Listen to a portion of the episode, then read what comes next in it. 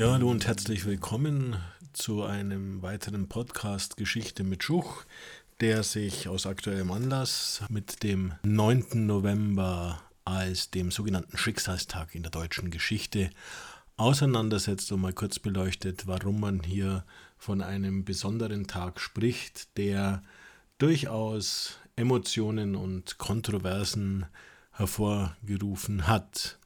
Nun im 30. Jahr des Mauerfalls ist natürlich in erster Linie der 9. November 1989 im Blickfeld. Aber wir gehen erstmal 101 Jahr zurück, denn am 9. November 1918 kommt es im Deutschen Reich zur sogenannten Novemberrevolution. Bei einem Generalstreik in Berlin wird von den streikenden, protestierenden Massen der Berliner Bevölkerung das sofortige Kriegsende und dann immer wieder auch schon die Abdankung des Kaisers gefordert. Und es ist dann so, dass Max von Baden, der damalige Reichskanzler, bekannt gibt, dass Kaiser Wilhelm II. abgedankt hat. Damit war schon mal ein erster Schritt zur Beendigung der Monarchie erreicht. Kaiser Wilhelm II. wusste von seiner Abdankung zu diesem Zeitpunkt noch gar nichts, aber die Massen waren auch noch nicht beruhigt und das führte dazu, dass um 12 Uhr der SPD-Politiker Philipp Scheidemann vom Reichstag aus die Republik ausrief. Und damit war das Ende des Kaiserreichs, was 1871 im Spiegelsaal von Versailles begonnen hat, das sogenannte Zweite Deutsche Reich eigentlich zu Ende. Der Kaiser hat abgedankt. Er und seine Freunde sind verschwunden. Über sie alle hat das Volk auf der ganzen Linie gesiegt. Prinz Max von Baden hat sein Reichskanzleramt dem Abgeordneten Ebert übergeben. Unser Freund wird eine Arbeiterregierung bilden, der alle sozialistischen Parteien angehören werden. Arbeiter und Soldaten. Seid euch der geschichtlichen Bedeutung dieses Tages bewusst.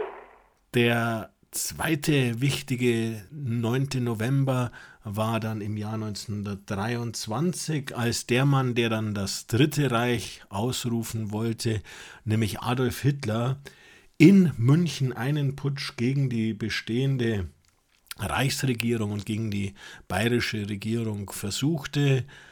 Dieser Hitlerputsch scheiterte jedoch an der Feldherrnhalle in München, wo die Putschisten und ihre nationale Revolution von der bayerischen Polizei aufgehalten wurden.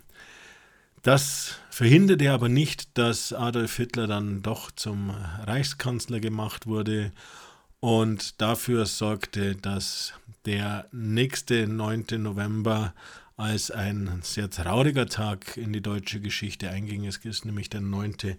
November 1938. Das ist der Tag der Reichspogromnacht, welcher euphemistisch von den Nazis auch als Reichskristallnacht bezeichnet wurde, aufgehetzt durch Josef Goebbels stürmten damals vor allem SA-Leute, jüdische Geschäfte und Synagogen, steckten diese in Brand, verletzten viele jüdische Mitbürger und 20.000 von diesen kamen dann auch in KZs.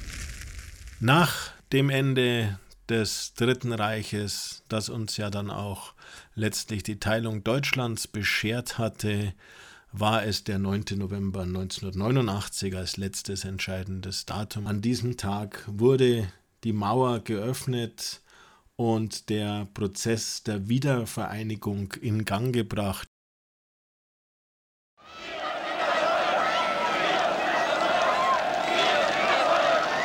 Es war das Politbüro-Mitglied Schabowski, welches auf einer Pressekonferenz am Abend des 9. November 1989 über neue Reiseregelungen sprach.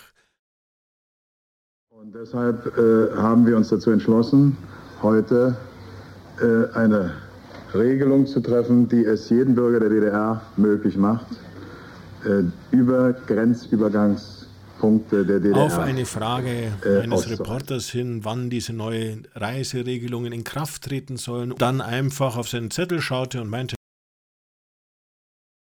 das tritt nach meiner Kenntnis ist das sofort. Unverzüglich. Unverzüglich.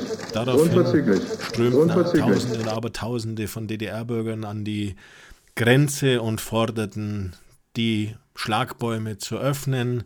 Und damit war erstmals seit 1961 für alle Ostbürger die Grenze offen. Ein Datum, einen 9. November möchte ich aber nicht vergessen. Das ist nämlich der 9. November 1848.